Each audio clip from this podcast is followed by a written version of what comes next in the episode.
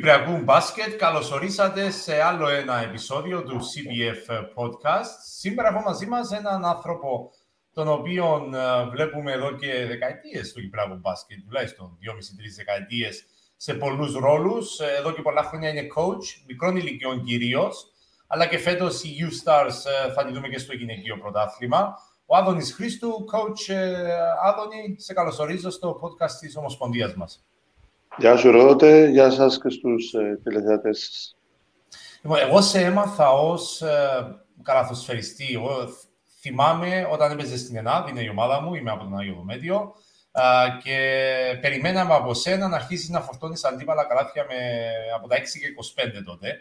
Ε, ε, ήταν η ΕΝΑΔ ό,τι καλύτερο έτυχε για σένα, έτσι, πες την αλήθεια. Η Ελλάδα ήταν, ε, ήταν, πέρασα δύο παρέμορφες χρονιές, ε, το 2001 και 2002. Ε, ήταν, ήμασταν όλοι φίλοι, ήταν μια ωραία οικογένεια τότε, με τον Άντρο το Στυλιανίδη τη μια χρονιά και τον Στέκη το Στυλιανό την άλλη χρονιά. Ε, ήταν όντως δύο πολύ όμορφα χρόνια. Ε, έπαιξες μπάσκετ, ξεκίνησες από τον Αποέλ, έπαιξες σε Ελλάδα, Χιλέα Γρου, Πάε και Έθα. Ε, σταμάτησες όμως μικρός στα 27 σου. Ε, όχι λόγω τραυματισμού, λόγω προπονητικής, έτσι. Ε, ναι, στα... ναι σταματήσα, πρώτα απ' όλα για το πώς αποφάσισες να σταματήσεις στα 27, διότι μου κάνει εντύπωση αυτό το πράγμα. Ε, το 2003 νομίζω είχαν αλλάξει οι κανόνες και από δύο ξένους θα γινόντουσαν δύο ε, Αμερικάνοι και δύο κοινοτικοί, δηλαδή ναι. τέσσερις βασικά ξένοι. Ε, εντάξει, είχα τελειώσει και τη σχολή προπονητών ε, της Ομοσπονδίας και μου άρεσε πάρα πολύ να ασχοληθώ με τα μωρά και συνειδητά ήθελα να σταματήσω. Ναι. Ε, και ήταν κάτι που δεν το μετανιώσες καθόλου; Θεωρείς ότι πήρε σωστή απόφαση τότε η προπονητική; Ακρίνω από το U-Stars ε, φαίνεται ότι έχεις πάρει το δρόμο σου, μια χαρά. Εντάξει, θα μπορούσα να παίζα ακόμα λίγα χρόνια. Ε, όταν το αποφάσισα δεν είχα μετανιώσει. Ύστερα από ένα-δύο χρόνια θα μπορούσα να επιστρέφα στα 28-29, αλλά εντάξει, είπα σταμάτησα, σταμάτησα. Ε, πάντως για όσους δεν σε πρόλαβαν, ήσουν εξαιρετικός παίχτης, ε, από μακριά. Πώς ήταν το στυλ σου το αγωνιστικό, έτσι, για τους μικρούς που δεν σε πρόλαβαν να παίζουν; Περιγράψε μου λίγο το Άδωνη Χρήστου, τον καλαθοσφαιριστή. Ε, εντάξει, σαν παίχτης, ε, καταρχάς είχα πάρα πολύ πάθος, δεν ήθελα να χάνω. Δηλαδή, ε, προσπαθούσα σε όλες τις ομάδες που έπαιζα και στην ΠΑΕ και στον Αχιλέα Αγρού και στην ΕΝΑΤ να ζητούσα από τους προπονητές μου να είχα εγώ τους Αμερικάνου. Να τους μαρκάρω εγώ. Ε, ε, σαν παίχτης, yeah. Ναι. εντάξει, ήμουν ομαδικός. Ήμουν ένας από τους σουτιέρ της ομάδας.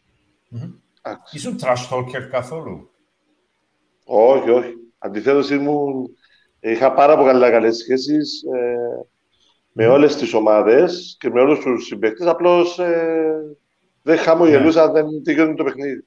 Μπράβο. Ε, ε, ρωτώ διότι α, τότε στην Ελλάδα, ξέρεις, εμείς οι αεριμετήτες οι μικροί πηγαίναμε γήπεδα από μικροί, βλέπαμε τις προπονήσεις, παίζαμε στο εφηβικό τότε. Ε, και θυμάμαι ότι ήσουν, ήσουν coach ε, παράλληλα, ενώ έπαιζες στην Ελλάδα, ήσουν coach, αν δεν κάνω λάθος, στα Λατσά. Αν θυμάμαι ναι, ναι. καλά. Ε, και παίξαμε ένα παιχνίδι, θυμάμαι, παιδικό πρέπει να ήταν, με coach τον Μάριο Αργυρού στην ΕΝΑΔ. Με έβαλε πεντάδα για να σε ξητάρω λίγο εσένα, που ήσουν uh, αντίπαλος coach και φίλος την ώρα της προπόνησης. Θυμάμαι, σου έβαλα και ένα τρίποντο, εξή είναι οι μνήμες που έχω εγώ πριν 20 χρόνια. Έβαλα τρίποντο σε εκείνο το παιχνίδι και γύρισα και σε, σου το αφιέρωσα στο αντίπαλο πάγκο. Uh, έτσι ένα, ένα ωραίο story που, που θυμάμαι από μικρός. Ε, λοιπόν, ε, προπονητικά, πότε ξεκίνησες, διότι ήσουν, ήσουν προπονητής τότε, πριν σταματήσεις να παίζεις, έτσι, πότε ξεκίνησες προπονητικά; Ε, προπονητικά ξεκίνησα στα 20, ε, στα 20-21, το 96-97 στο ΑΠΟΕΛ. Με είχε εντάξει ο Μιχάλης ο Γιάννου Ζάκος στις Ακαδημίες του ΑΠΟΕΛ. Ε, όταν έφυγε ο Μιχάλης ο Γιάννου Ζάκος, συνεχίσαμε τον Τάκε Λίρα, που ήταν υπεύθυνο Ακαδημιών του ΑΠΟΕΛ. Ε, Συγχρόνως ήμουν παίχτης προπονητής σε διάφορες ακαδημίες, στα Λατσά, στη Δόξα, στο ΑΠΟΕΛ. Mm. Και συνέχισα μετά. Ε, το 2003 τι, ε, το, το, το έκανες full time το, το προπονητικό; Ε, που, ποιο ήταν το πρώτο σου, ας πούμε, full time, δηλαδή να πεις εγώ συγκεντρώνομαι μόνο στο, στο coaching. Ναι, το 2003 ε, ήμουν στο ΑΠΟΕΛ. ε, και συγχρόνως νομίζω και στη Δόξα Δηλαδή, ε, νομίζω είχα τους παμπέδες στο ΑΠΟΕΛ και Ακαδημίες Δόξας ή παιδικό Δόξας, διότι είχα και το Γαβρίλ τον Κιλαρά στη Δόξα, στο παιδικό νομίζω. Ναι. Ε, αλλά ναι, είχα αρκετά groups. Mm-hmm. Ε, U-Stars 2009, πώς προέκυψαν οι U-Stars? Ε, πάντα ήθελα ε, να κάνω κάτι δικό μου, ας πούμε, διότι ε, εντάξει, πίστευα πάρα πολύ στις δυνάμεις μου. Ε, έβλεπα ότι ε, προσέλκυε αμορά και στο ΑΠΟΕΛ. Ναι. Ε, εντάξει, έφυγα από το ΑΠΟΕΛ το 2006, έκανα την Ακαδημία τρία χρόνια μετά. Ε, εντάξει, ήταν ένα ρίσκο, διότι συγχρόνως ήμουν προπονητή στο αντρικό και στο φιβικό του Ολύμπα Γκλατσάς. Mm-hmm. Ήταν ένα ρίσκο το οποίο ε, επέτυχε. Ε, πριν πάμε στους U-Stars που θέλω να μου πεις λίγο για αυτή την πορεία, διότι είσαι 13 χρόνια, έχεις αυτή την Ακαδημία, να μας πεις λίγο πώς δουλεύει, ποιοι είναι οι προπονητέ, οι στόχοι κτλ. Και πώς φτάσατε να λάβετε μέρος μέχρι και στο γυναικείο φέτος για, για, πρώτη φορά.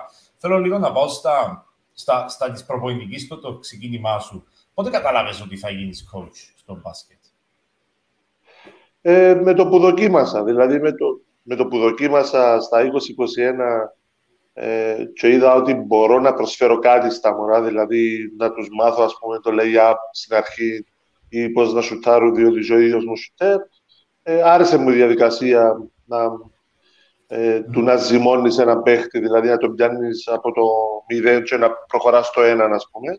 Ναι. Οπότε έτσι μου κέντρισε την ενδιαφέρον. Ε, σιγά σιγά όσο γίνεσαι πιο έμπειρος, αναλαμβάνεις αγωνιστικές ομάδες, ε, αρέσκει σου παραπάνω. Από την αρχή μπορώ να πω.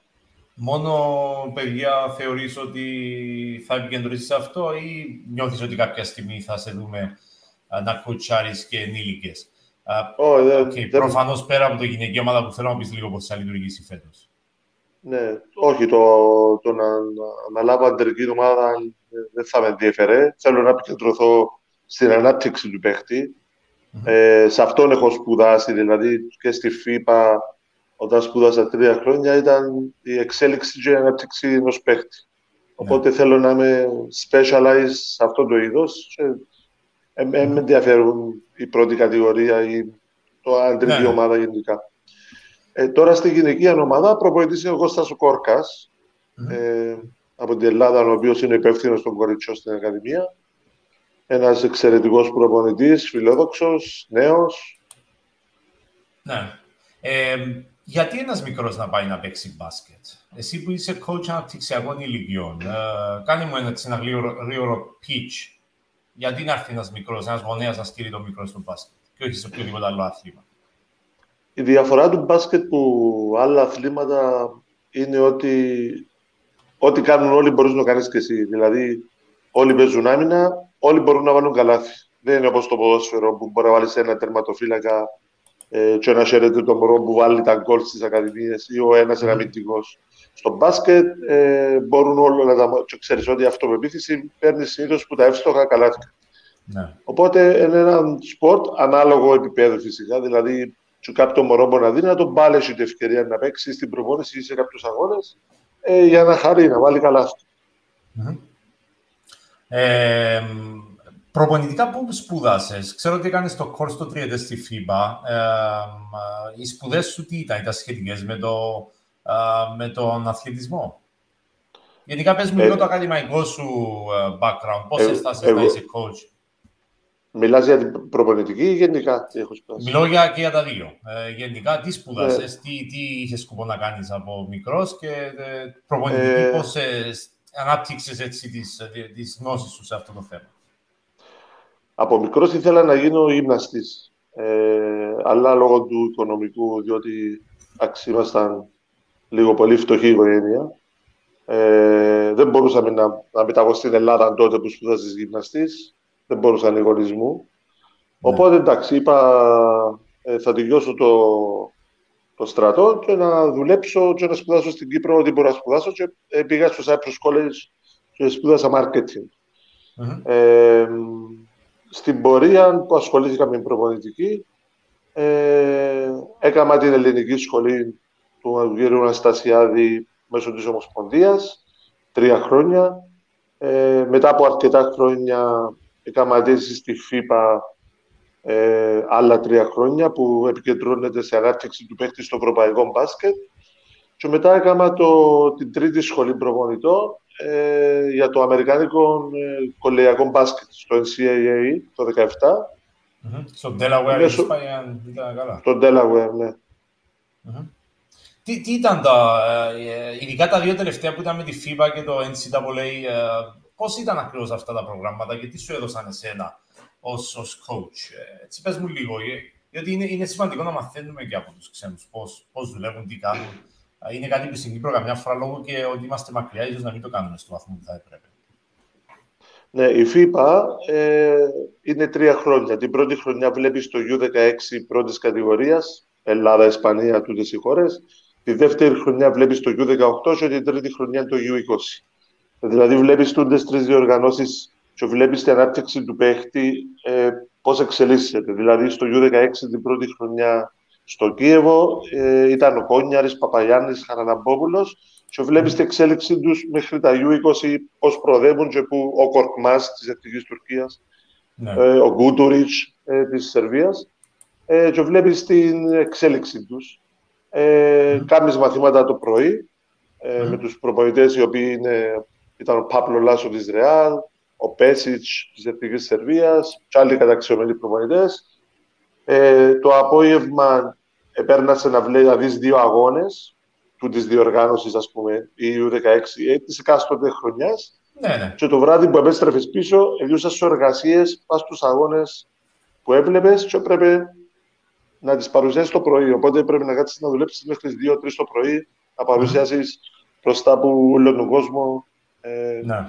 Και συγχρόνως είσαι εργασίες τελειώνοντας την δεκαήμερο, εδίουσα στι εργασίε να παραδώσεις όταν έρχομαι στην Κύπρο και τούτον πήγαινε τρία χρόνια. Ε, βασικά ήταν, ε, δούλευε στην εξέλιξη του παίχτη. Πώς να εξέλιξεις ένα παίχτη υψηλού επίπεδου. Mm-hmm. Ε, στην Αμερική ήταν μέσω της ε, του Olympic Solidarity υποτροφία που έπιασα λόγω της FIBA ναι. Δηλαδή πρέπει να δικαιώσεις στη FIBA για να, για να κάνεις αίτηση στο Olympic Solidarity μέσω του ε, NCAA. Ε, και βλέπεις πώς δουλεύει και, και πώς πάλι πώς λειτουργούν οι, οι ομάδες πάνω στους φοιτητές ε, αθλητές. Διότι αν ναι. πεις μόνο για αθλητικό μπάσκετ, δεν το δέχουν. Ε, ήταν πολλές περιπτώσεις που είδα ότι αν δεν σκευάζεις, ε, ναι. φτιώξουν σε αυτή ομάδα που είδα. Ναι, πρέπει να κρατήσει ένα καλό βαθμό για να κρατήσεις την υποτροφία την μπασκετική στην Αμερική. Είναι ναι, κανόνας ναι. αυτό. Ναι, ναι. Ε, Οπότε και, πιστεύω, ναι. Ναι, πιστεύω ότι και με το ευρωπαϊκό μπάσκετ, και με το αμερικάνικο, και με το ελληνικό, νομίζω οι σχολές ολοκληρωθήκαν. Ε, Πες μου λίγο, θέλω να σε ρωτήσω λίγο για την παραγωγή παιχτών. Είναι μια απορία που είχα πάντα. Ε, οι Αμερικανοί τι κάνουν και έχουν πάντα μια σταθερή φουρνιά από εκατοντάδες παίχτες που παίζουν σε υψηλό επίπεδο overseas που λένε στην Ευρώπη. Ε, είναι, είναι το, το βάρος που δίνουν στο κολεγιακό, το, το μυστικό τους και όλο αυτό το σύστημα που έχουν φτιάξει στο κολεγιακό. Τι είναι το μυστικό τους εκεί πέρα και φτιάχνουν τόσους πολλούς παίχτες σε αυτό το επίπεδο; Ε, καταρχάς οι Αμερικανοί είναι, ε, κάνουν πάρα πολλά events. Δηλαδή πριν φτάσουν στο κολέγιο Παίζουν πάρα πολλά τουρνουά παίχτες. Από τα γυμνάσια μέχρι τα λύκεια είναι μανιακοί με τα παιχνίδια. Θέλουν τους παίχτες να παίζουν. Ναι. Οπότε συνέχεια έχει διάφορα τουρνουά. Είναι ή το Ατίτα ή της Nike. Ή, ε, ναι, ναι. Και, παίζουν σε σχολεία οι ομάδες. Ε, όταν φτάσουν να μπουν σε πανεπιστήμιο, ας πούμε, εντάξει, είναι πολύ έντονη προπονησή. Είναι δυόμιση ώρες τη μέρα προπονήσεις. Ε, Στρατιώτες οι παίχτες και μπαίνουν σε μια διαδικασία πειθαρχίας για να ακολουθήσουν το όνειρό τους. Διότι τα τέσσερα χρόνια εμπληρώνονται, προσπαθούν ναι. να, να εκπληρώσουν το όνειρό τους. Οπότε ε, είναι, το σύστημα όλο βοηθά με πάρα πολλά παιχνίδια να. Mm-hmm. Ποια είναι η μεγαλύτερη διαφορά στο αναπτυξιακό της Ευρώπης με την Αμερική, κατά τη γνώμη σου, έχοντας ζήσει και τις δύο, τους δύο κόσμους. Οι Αμερικανοί παίζουν πιο ελεύθερα. Ε, δηλαδή μπορεί να, να, με την πρώτη μπάσα να κάνουν ένα σούτ, Εμπιστεύονται mm. πάρα πολύ στην, στο δίνουν πολύ ελεύθερους στους παίχτες. Ε, στο ευρωπαϊκό μπάσκετ ε, περισσότερο παίζουν με τακτική, δηλαδή υπάρχει κίνηση ε, πριν εκτελέσεις. Α πούμε, αν με την πρώτη πάσα γίνει σουτ, ε, ο προπονητής μπορεί να βγάλει έξω. Ενώ στην Αμερική βλέπουμε σαν να παίζουν, υπάρχουν κανόνες, αλλά σαν να παίζουν ε, ναι. στη γειτονιά τους, ας πούμε. Υπάρχει πολλή ελευθερία στο να, στο να δημιουργήσει ένας παίχτη. Στους U-Stars, ποια, ποια από τα δύο προτιμάζει να βάζεις μέσα. Εμείς ε, ακολουθούμε ευρωπαϊκά πρότυπα. Mm-hmm. Ε, εντάξει, πρέπει να περάσουν τα, οι αθλητές όλες τις διαδικασίες, δηλαδή της ατομικής προπόνησης να βελτιωθεί τεχνικά, μέχρι να μπει στην τακτική, να, πούμε, να, να ξέρει να παίξει ε, σωστό μπάσκετ. Ναι. Ε, πάμε λίγο στη Γιούστας, διότι θέλω να μου πεις ε, πρώτα απ' όλα ποια είναι η Γιούστας. Έτσι, μιλάμε σε κάποιον που δεν έχει ιδέα για την Ακαδημία σου. Ναι πότε δημιουργήθηκε, πού, πού εδρεύει, πόσος κόσμος έχει σήμερα ως προπονητές, πόσα παιδιά. Πες με έτσι λίγο, έτσι κάνουμε, βάλεις μας λίγο στο κλίμα για τους Youth Stars. Ναι, ε, η Youth Stars έγινε το 2009. Ε, όταν αποφάσισα να την κάνω, είπα ότι εκτός από τη βάση που ήταν η Λακατάμια, Αρχάγγελος η Λακατάμια, είπα ότι ήθελα να πάρω τον μπάσκετ εκτός πόλης. Ε, Γι' αυτό άνοιξα κλιμάκιο στην Ευρύχου, τότε άνοιξα κλιμάκιο στο Δάλι, στα Λαογέρι. Ε, οπότε ήθελα, παρά να έρχονται οι γονείς κάτω στο κέντρο, ήθελα να πάω εγώ κοντά στα σπίτια τους. Ε, ναι. Λειτουργήσαμε αρκετά χρόνια. Ε, είχαμε νευρίχου Ακάκι, ε, Δάλι και στο Γέρι. Ε, και αυτή τη στιγμή είμαστε μόνο στα Λατσά και στη Λεκατάμια με κύρια βάση τη Λεκατάμια που είναι τα πολλά μωρά και οι αγωνιστικές ομάδες. Mm-hmm. Ε, Είμαστε πόσα, πέντε προπονητές. Πόσα μωρά; Ναι, πέντε προπονητές, ε, Τώρα περίπου είμαστε γύρω στα 390 κάτι μωρά, γύρω στα 400 μωρά. Ε, είμαστε πέντε προπονητές. Είμαι εγώ, ο Κώστας ο Κόρκας ε, στα κορίτσια και σε ακαδημίες. Ο Θανάσης ο Γεωργίου, υπεύθυνος των αγοριών ε, και επίσης στις ακαδημίες. Ε, ο Θεοδόσης ο Ιαννίδης που είναι στα Λατσά και στα στο U14 αγόρια mm. στη Λακατάμια και η Παναγιώτα η Θωμά που τελείωσε τώρα, ήταν αθλήτρια μας και τελείωσε με ειδικότητα μπάσκετ, ε, καθηγήτρια φυσικής αγωγής και να ενταχθεί φέτος για πρώτη φορά. Με αφορμή την, ε, την Θεο, Θεοδόρα, είπες την, την coach την καινούργια, έτσι; Την Παναγιώτα. Ε, την Παναγιώτα, ναι. Ε, με αφορμή την, την coach, εσύ Πώς βλέπεις μωρά τα οποία από το 2009, βέβαια ήσουν και coach προηγουμένως αναπτυξιακά, να ήταν παιδιά 8, 10, 12 χρονών και σήμερα να είναι ενήλικες ή να είναι προπονητές ή, ή επαγγελματίες σε οποιοδήποτε τομέα. Πώς το νιώθεις αυτό το πράγμα ως coach να βλέπεις τα παιδιά σου να φτάνουν σε, σε αυτό το σημείο. Ε, Εκτός το ότι μπορεί να νιώθεις ότι μεγαλώνεις ηλικιακά, που αυτό δεν το συζητάμε. ε, Σίγουρα ε, ε, νιώθεις πάρα πολύ ωραία όταν μένεις οποιοδήποτε μωρό μέσα στο αθλητισμό από οποιοδήποτε ποστό. Δηλαδή, μπορεί να μην κάνουν όλοι καριέρα να παίξουν σε πρώτες εθνικές ή εθνικές Κύπρου. Ε, το ότι μένει με έναν τρόπο στο αθλητισμό, ε, είτε σαν προπονητής, είτε να έρθει να βοηθήσει μετά από χρόνια, ας πούμε, σαν έφορος, ε, είναι το μεγαλύτερο κέρδος. Δηλαδή, και να μην πετύχεις αθλητής, δεν σημαίνει ότι τα κέρδη από τον μπάσκετ ε, μηδέν. Ε, έχεις yeah. την νοοτροπία του αθλητή πάντα.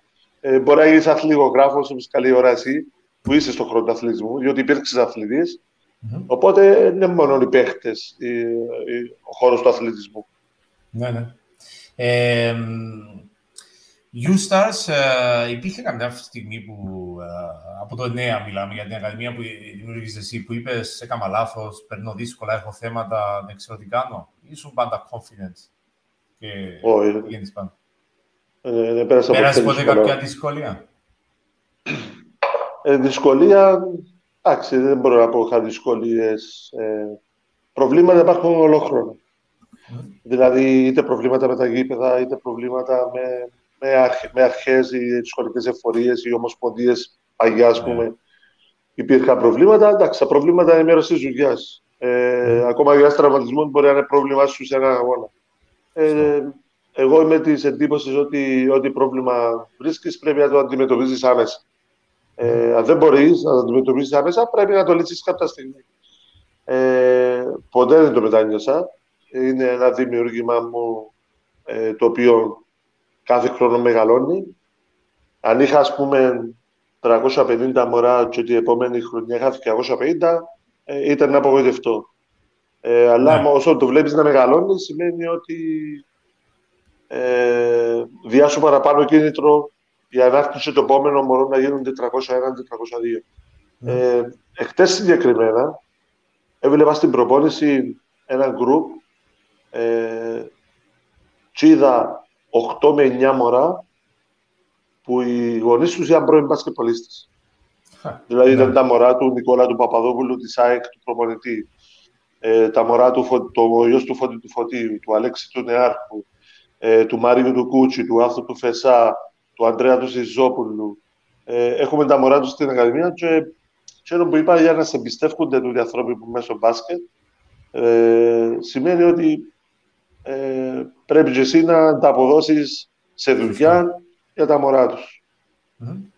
Ε, γυναικείο φέτος, έτσι θέλω να σταθώ λίγο σε αυτό. Ε, ένα πρωτάθλημα το οποίο ε, θα είναι έξι ομάδες ε, και φέτος. Απλά με τη μεγάλη διαφορά ότι φέτος θα δούμε τους, τη, την, ε, τη δική σου ομάδα να παίζει U-Stars, να παίζει στο γυναικείο. Πώς πήρες την απόφαση να πάεις σε ε, κατηγορία ανηλίκων, αν και φαντάζομαι ότι η ομάδα πρέπει να αποτελείται από παιδιά νεαρά, έτσι, κορίτσια νεαρά. Παρ' όλα αυτά είναι στη γυναικεία κατηγορία. Πώς έφτασες σε αυτό το σημείο να, να, να δημιουργήσει ομάδα σε αυτό το level, αυτό το επίπεδο; Ναι. Ε, ήταν στα μελλοντικά σχέδια, όχι για φέτος, ε, για να πω την αλήθεια. Ε, απλώς ε, είδα ότι υπάρχει, είδε και η Ομοσπονδία ότι υπάρχει μια έτσι, κρίση στο γυναικείο μπάσκετ. Αναγκάστηκε ο Ζήνωνας να το κλείσει φέτος μετά από περσινή λειτουργία. Θα έμεναν πέντε ομάδες. Είχε, ε, νομίζω, στείλει και η ΑΕΛ μια επιστολή ότι θα, δεν θα κατέβαινε στο πράθυμα, οπότε θα, θα μέναν τέσσερις. Ναι. Ε, μου, μου έδωσε κάποιες κατευθυντήριες γραμμές η Ομοσπονδία, πώς μπορώ να την κάνω και να με βοηθήσει όσο μπορεί ε, στα πρώτα βήματα της γυναικείας ομάδας. Ε, είπα τους εντάξει, αν βρούμε παίχτριες, ε, πολύ ευχαρίστω να βοηθήσω και εγώ να, να κρατηθεί το γυναικείο μπάσκετ. Ε, έχουμε 4-5 κορίτσια που ήδη είναι στα U18, οπότε οι 4-5 ε, συγχρόνως είναι οι Τσενεάνιδες. Έχουμε 2-3 ε, παίχτριες που είναι 19 απλώς δεν δικαιούνται στο 18. Η μια ήταν η πρώτη σκόρε τα τελευταία δύο-τρία χρόνια του προαθλήματος η Ελλάδα Γαβριλίδου. Mm-hmm. Ε, πήραμε τη σεμίνα από τον Αχιλέα Γκαμακλείου που τέγιωσε το, το κορίτσι και γίνει από τις Νεάνιδες. Ήβραμε μια ξένη, τη Βαλέρια, είναι από τη Ρωσία, ζει στην Κύπρο και δουλεύει, οπότε μας βοηθά πάρα πολύ. Mm-hmm. Ε, πήραμε ένα κορίτσι από το Ζήνο, ένα 16χρονο ταλέντο, εξελίξιμη καθοσφαιρίστρια, η, η Χάνα Εκρούσε, μια Γερμανίδα. Ε, είναι η Παναγιώτη Ναι, έχουμε αυτή τη στιγμή 10 παίχτριες. Ναι. Mm-hmm. Παίζουμε πρώτο παιχνίδι 9 Οκτωβρίου, βλέπω, με την ΕΝΑΔ, έτσι. Ε, ναι, ναι. Λίγη Αποστολού Μάρκου θα παίζει η ομάδα, είναι στο, είναι στο, στο Λευκό στο, Λευκό Θεό. Το, γυναι... το γυναικείο θα παίζει στο Λευκό Θεό, ναι. Okay, και μόνο okay. τα αναπτυξιακά μας. Mm-hmm. Διότι στο γυναικείο θέλεις παρκέ, κανόνα. Ναι. Το Λύκειο έχει πλαστικό το δάπεδο. Οπότε θα, η έδρα του γυναικείου θα είναι το Λευκό Θεό. Mm-hmm. Εντάξει, η ΕΝΑΔ, όσο και να πούμε, είναι πιο εμπειρή ομάδα τα τελευταία χρόνια στα γυναικεία πλαθλήματα. Mm-hmm. Ήδη τα κορίτσια της ε, παίζουν αρκετά χρόνια και η Αθηνά η Παπαγιάννη και η, η Πόπη και άλλα κορίτσια που τις ξέρω. Εντάξει, είμαστε το outsider.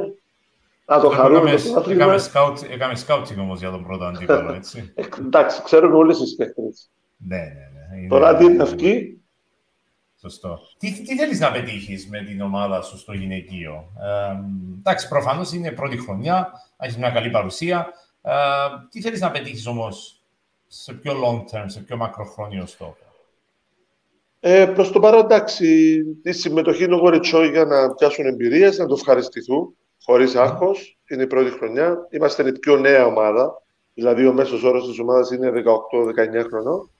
Ε, εντάξει, δεν, δεν, δεν έβαλα στόχους για γυναικείο μελλοντικά, αν, αν προσπαθήσει να φτάσεις τίτλους προς το παρόν. Βλέπουμε τη φετινή χρονιά. Ναι. Ε, να δούμε πώς θα πάει. Mm. Και βλέποντας και κάνοντα.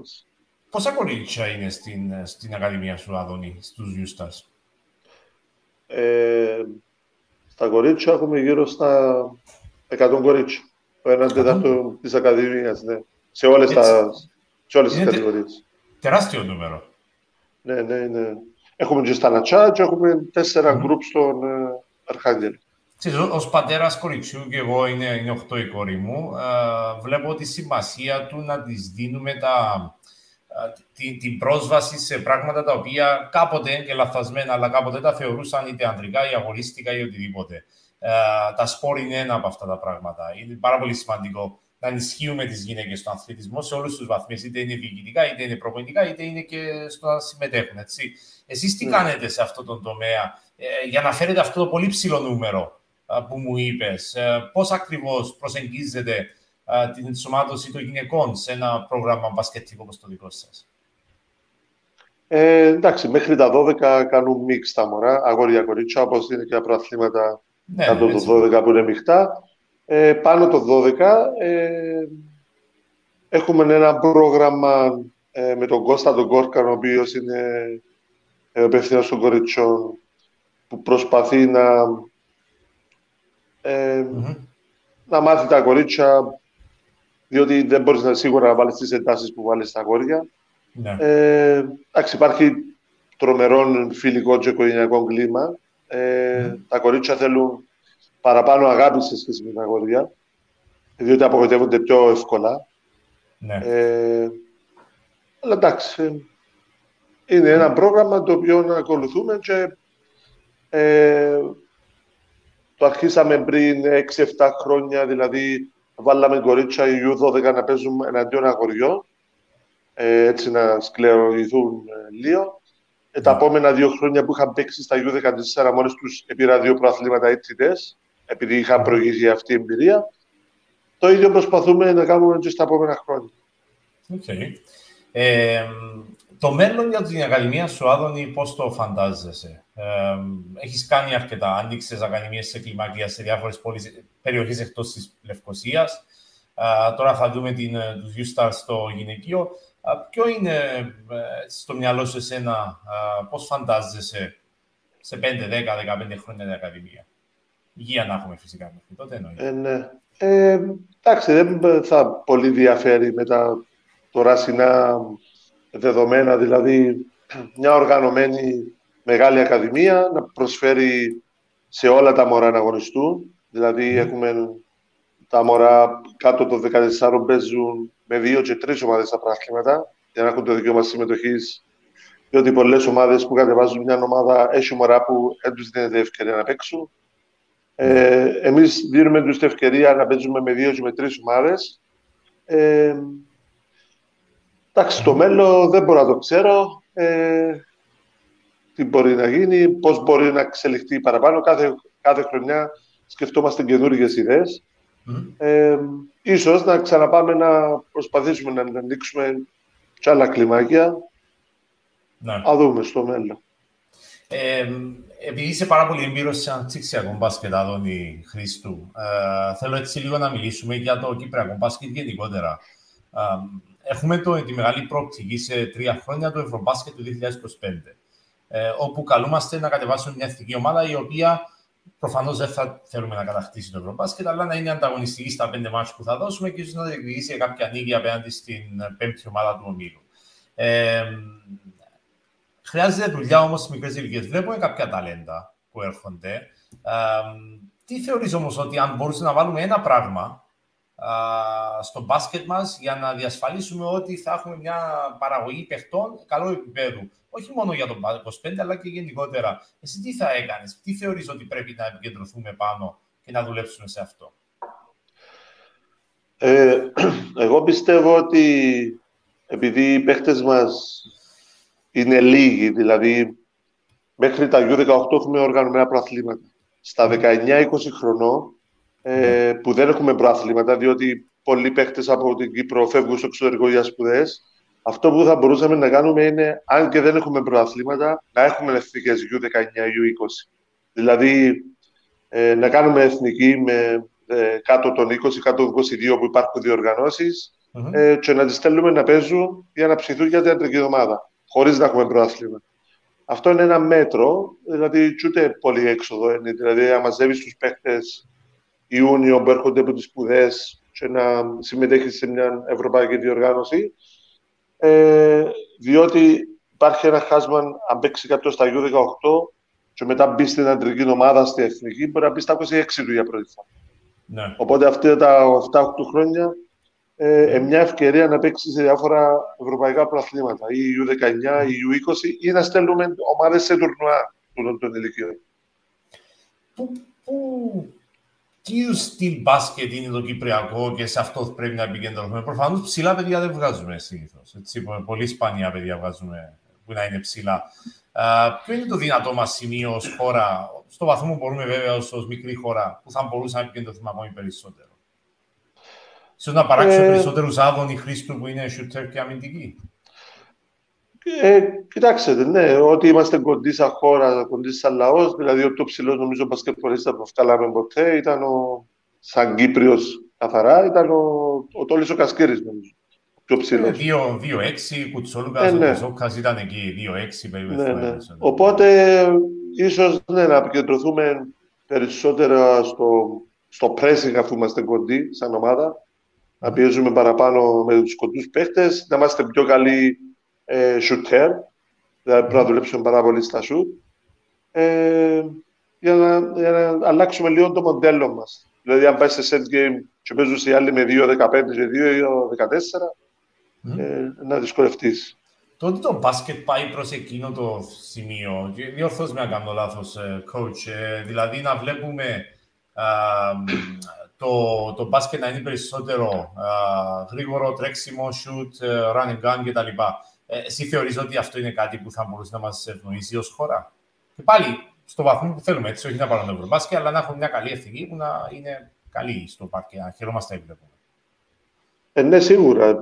πλέον πρέπει να παίζεις πάρα πολύ γρήγορα. Άλλαξε το ευρωπαϊκό μπάσκετ. Νομίζω είδαμε το στο φετινό ε, ευρωμπάσκετ. Δηλαδή, παγιά πήγαινε σε ένα ευρωμπάσκετ και έβλεπες να χάνει 50 από του Εστονία και η Πολωνία. Ενώ φέτος είδαμε ε, πάρα πολύ ωραίο μπάσκετ που δουν τι χώρε. Οι Πολωνοί τερματίσαν στην τέταρτη θέση και οι Εσθονοί απειλήσαν σχεδόν όλες τις ομάδες. Ναι. Ε, πλέον το μπάσκετ εσμικρίναν οι διαφορέ στο παιχτό. Υπάρχουν πάρα πολλοί παίχτες στο NBA, οπότε και οι ίδιες τούτες οι χώρες νιώθουν αυτοπεποίθηση ότι μπορούν και έχουν καλούς παίχτες. Εξούς και ευκάλαν έξω της Σλοβενίας οι Πολωνοί. Ναι. Ε, πρέπει να προσαρμοστούμε και εμείς στο γρήγορο μπάσκετ, στη γρήγορη κίνηση της μπάλας, Mm. Πρέπει να προσαρμόσετε okay. όπω αλλάζει γενικά το μπάσκετ. Γίνεται πιο αθλητικό, πιο γρήγορο. Ναι. Ε, είσαι, δεν είσαι πολλά μεγάλος σε ηλικία. Ε, με, νομίζω 76 γέννημα είσαι, αν δεν κάνω λάθος, Άδωνη. Ναι, 46 χρόνια. 40, είσαι, είσαι νεαρός ε, ακόμη. Αλλά ε, το μπάσκετ το έζησες όμως αρκετά χρόνια. Ε, πότε θυμάσαι να είδες για πρώτη φορά Κυπριακό μπάσκετ, πότε, ποια είναι η πρώτη σου μνήμη από Κυπριακό γήπεδο; Ποια είναι αυτή η μνήμη; Κυπριακό μπάσκετ το 89 είδα. Στον κεραυνό. Ε, εντάξει, το 87 που το πιάσε Εθνική Ελλάδος αρχίσαμε, παίζαμε στην γειτονιά. 11 το θυμάσαι; 11 χρονών. Ξεκάθαρα τότε το Ευρωμπάσκετ. Ναι, το 87 ε, βασικά άρεσε μας και είπαμε να δοκιμάσουμε στη γειτονιά. Στήσαμε καλάθι διότι ως τότε παίζαμε μόνο ποδόσφαιρο. Mm. Ε, το 89 επειδή έμενα στο Στρόβολο επία στι Ακαδημίε του Κεραυνού τα απογεύματα. Βασικά, όποιο ήθελε να πήγαινε, είχε γκρούπο Κεραυνούς, στο οποίο έκανα δωρεάν κάποια μωρά που δεν μπορούσαν να πληρώνουν. Ε, οπότε, πρώτη μου επαφή ήταν το 89 στο Κυπριακό Μπάσκετ μέσω του Ακαδημιών του Κεραυνού και συγχρόνως ε, έβλεπαμε τον Κεραυνό τότε που στην κεντρική ομάδα. Okay. Ε... Το 90 επία στο ΑΠΟΕΛ. Το 90 ε, είχε με πάρει ο ξάδερφός μου ο Κίκης ο Ρίγας, ο Μακαρίτης στο ΑΠΟΕΛ. Ναι. σε ηλικία 14 χρονών και έμεινα στην εφηβική ομάδα. Άρα η πρώτη σου ε, οργανωμένη συμμετοχή σε προπόνηση, ας πούμε, ήταν στον Αποέλ στα 14. Σου άρχισε δηλαδή να πάεις, αλλά ήταν λόγω του Ευρωμπάσκετ που σας έδωσε την όθηση το 87 ναι, ναι. να ασχοληθείς με το άθλημα. Ε, και τότε έβλεπες, φαντάζομαι, Κυπριακό μπάσκετ, παρακολουθούσες. Τότε τα γήπεδα ήταν και γεμάτα εκείνη την εποχή. Έτσι, δεν πήγαινες, ναι. έβλεπες τα. Ε, να σε ρωτήσω, Άδωνη, κάτι που κάνουμε με όλους τους καλεσμένους στο podcast μας και θέλω, θέλω και τη δική σου γνώμη. η κορυφαία σου πεντάδα όλων των εποχών από το Κυπριακό μπάσκετ. Σου δίνουμε όμως το ελεύθερο να διαλέξεις είτε μπορεί να διαλέξεις πέντε center, ή μπορεί να διαλέξεις πέντε Κύπριους, ή να βάλεις και ξένους.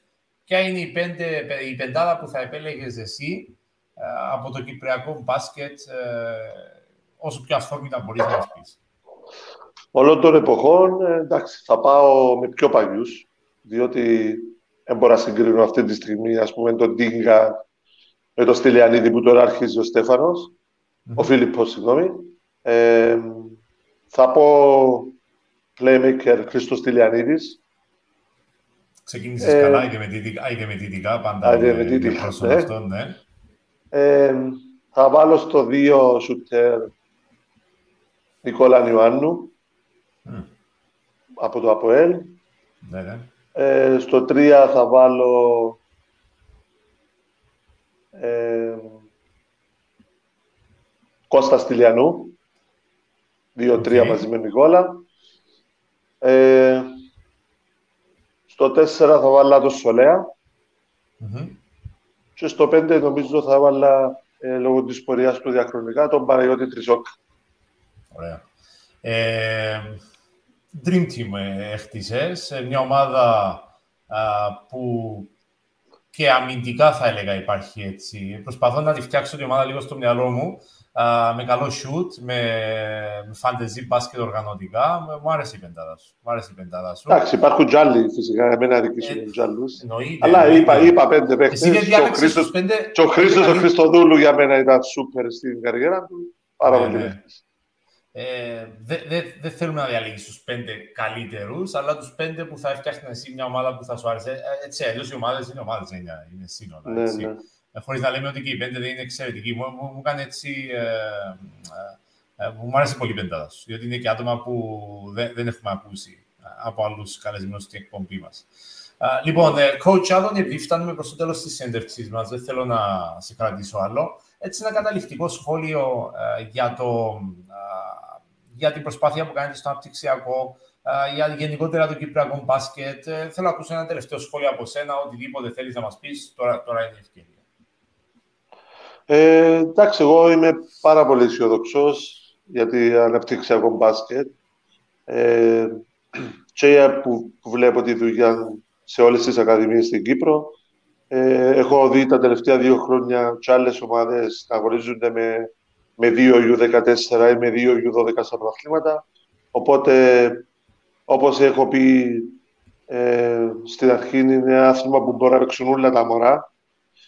Ε, γίνεται πάρα πολύ καλή δουλειά από όλα τα σωματεία, φέρνουν πάρα πολύ καλούς προπονητές. Εγώ είμαι αισιόδοξος και για τις αναπτυξιακές εθνικές μας ομάδες, άσχετα πέσαμε λίγο κατηγορία φέτος. Ε, κακά τα ψέματα, εκεί Κύπρος θα είμαστε που δικά μας στη Β' πάντα ζούμε. Ε, πολλά δύσκολο να πέσει αλφα κατηγορία. Ε, αλλά πιστεύω ότι γίνεται αξιοπρεπές, αξιοπρεπέστατη δουλειά ε, και από τους ομοσπονδιακούς και από τα σωματεία. Ε, και εγώ να ευχηθώ καλή χρονιά σε όλα τα μωρά, σε όλων των ηλικιών να έχουμε φέτος μετά την COVID εποχή, να είμαστε υγιείς. Ναι. Ακριβώς. Ε, χαίρομαι που βλέπουμε τον κόσμο να έρχεται στα γήπεδα και, και στην Κερκίδα και οι ακαδημίες. Νιώθω ότι ανεβαίνουν το τελευταίο διάστημα. Έτσι, μετά την COVID, ο κόσμος θέλει να παίξει, θέλει να πάει να αθληθεί. Ε, και, και ελπίζω και πραγματικά και η δική σου Ακαδημία Coach να, να συνεχίσει με τη δουλειά που κάνετε, διότι βλέποντας το, και το δημοσιογραφικό κομμάτι απ' έξω, αλλά βλέποντας το μπασκετικό που δεν έχω κάποιο δεν έχω horse in the race που λένε οι Αμερικανοί. βλέπω ότι γίνεται εξαιρετική δουλειά και από του U-Stars αλλά και από πολλές ακαδημίες. Και εγώ προσωπικά σου εύχομαι ε, να, να συνεχίσει με αυτή την, ε, την όρεξη που βάζεις στο, στο μπάσκετ. Λοιπόν, ε, Coach Άδωνη, σε ευχαριστώ πάρα πολύ για την παρουσία σου στο σημερινό μας επεισόδιο του CPF Podcast. Θα σε δούμε εννοείται στα γήπεδα και θα χαρώ πάρα πολύ να σε ξαναφιλοξενήσουμε κάποια άλλη αφορμή στο, στα podcast μας. Και εγώ ευχαριστώ. Καλή συνέχεια. Λοιπόν, αυτά από τον ε, coach Άδωνη Χρήστου. Εμείς σας αφήνουμε και θα τα πούμε ξανά ραντεβού την ερχόμενη ε, Πέμπτη την ίδια ώρα.